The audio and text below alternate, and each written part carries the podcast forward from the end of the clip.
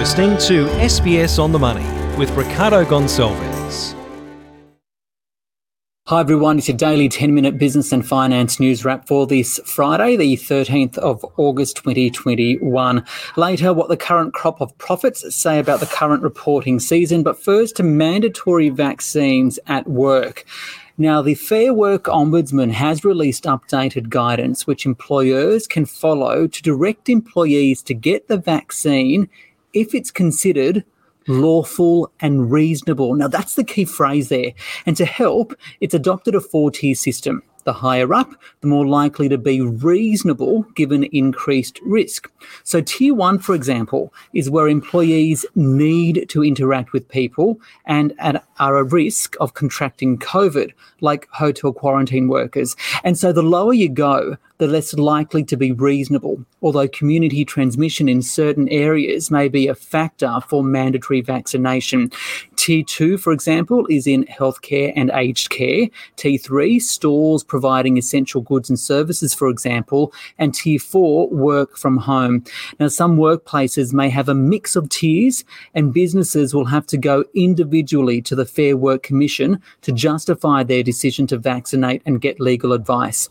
For more, I spoke earlier with Innes Willox. He's the chief executive of the Australian Industry Group. Innes, to what extent does the uh, FWO clarify employers' responsibility to vaccinate employees now?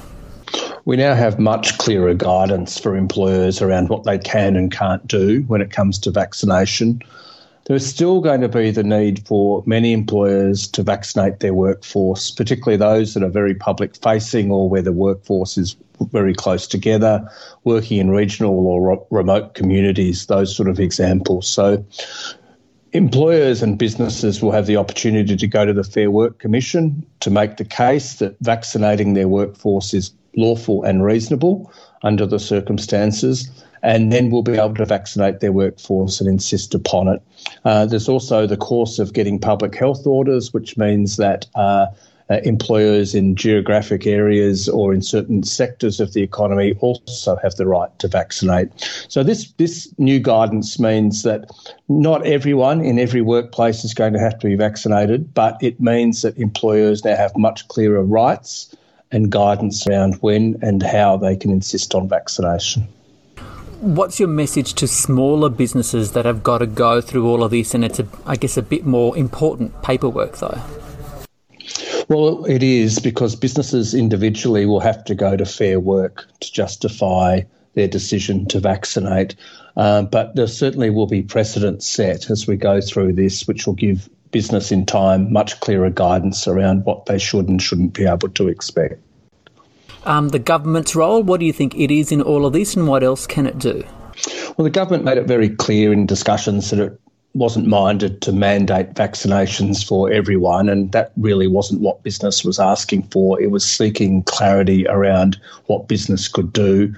Uh, we think through these guidelines that have been developed in consultation with government, business now has a much clearer idea uh, on how it should go forward. And uh, given where the government's at, having to work with the different states as well, this was probably about as good an outcome as that employers could expect. And just finally, on, on a broader note, what do you think the uh, business's role is in the vaccination rollout, especially when it comes to messaging and in particular to those employees of non English speaking backgrounds? Employers have made it very clear for a long time that they stand ready to assist with the vaccine rollout, encouraging their workforce to be vaccinated, to assist with education and training and learning around vaccination. Um, there's a big uh, hope that employers will be able to become vaccine hubs themselves to help roll out the vaccine with the proper indemnities.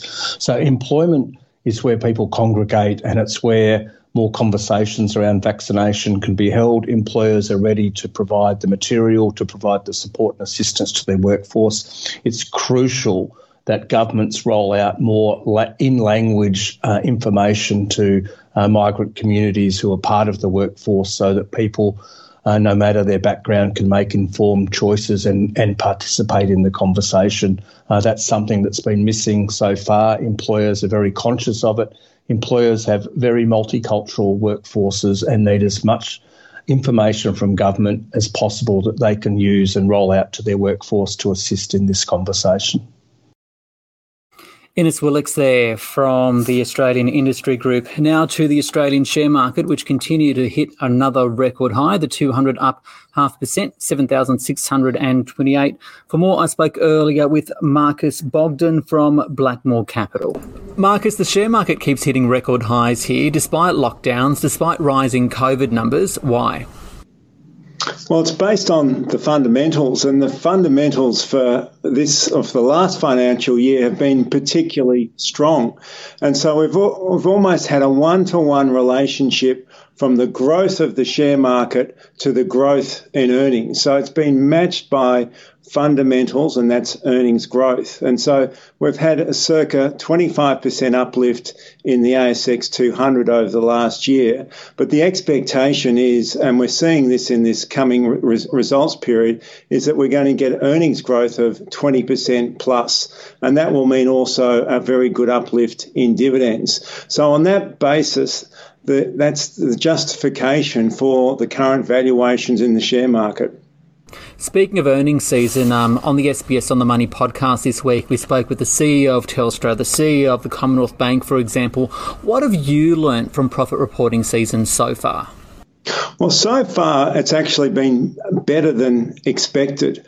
Uh, the banks that have reported, uh, you know, Suncorp and, and Commonwealth Bank, and yesterday NAB, uh, results better than what the market expected uh, on from an earnings perspective, from a capital position perspective, from a dividend perspective, and also they've been able to hold on to their onto their margins, and hence uh, you've seen good support for those for those companies. And in in a sense, for for what we've seen in Telstra. Um, it was very pleasing for the first time in four or five years that you actually started to see some momentum back into the business in the second half of 2021. And that was particularly so in their mobile business, where you got rev- revenue growth there and, and a higher margin plus a buyback. So, those of those larger companies that have reported, what do you think it says so far about the way they've managed COVID as we lead into this you know, uh, new financial year, which seems to be a bit more challenging because we are seeing a bit of a hit to the economic growth and lockdowns? Well, each of those companies are fundamentally sound and very conservative in the way of their of their balance sheets, and earnings have been far more resilient than than we're expecting. Uh, and it was interesting, you know, the commentary from particularly from the Commonwealth Bank, uh, from their latest statistics, are that you know the response so far from an economic perspective has been rather muted, and that's somewhat surprising given the lockdowns that we're seeing happening on, on the East Coast. So I think what we're looking forward for now is what is the expectation for guidance and outlook for 2022? And is there ex- the expectations that we will get earnings growth again for this uh, coming financial year? Okay, next week reporting season continues. What are you looking to?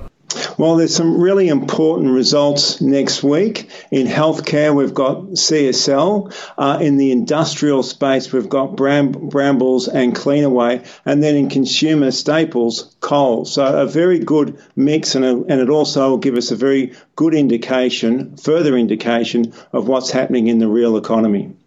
And where do you see opportunities in this current market? Well, I think the strategy is that um, just given the backdrop and the challenges that we're seeing with the Delta variant, that you do have to be uh, have a, an aspect of the, of your investments around uh, what we would cl- classify as high quality defensive companies, defensive industrial companies the consumer staples such as the supermarkets. Uh, so that's a bedrock in terms of those foundations. And then, secondly, looking at, the, at those groups of companies that will benefit, we think, structurally uh, in terms of growth going forward. So Goodman Group uh, in terms of uh, logistic warehousing uh, and companies in food delivery such as Marley Spoon are other examples where there's potential opportunities. Marcus Bogdan there from Blackmore Capital. This SBS On the Money podcast is provided for informational purposes only. The content on this podcast should not be understood as constituting advice or a recommendation. It is not personal advice and does not consider your personal circumstances or objectives. You should contact a licensed professional before making any financial decision.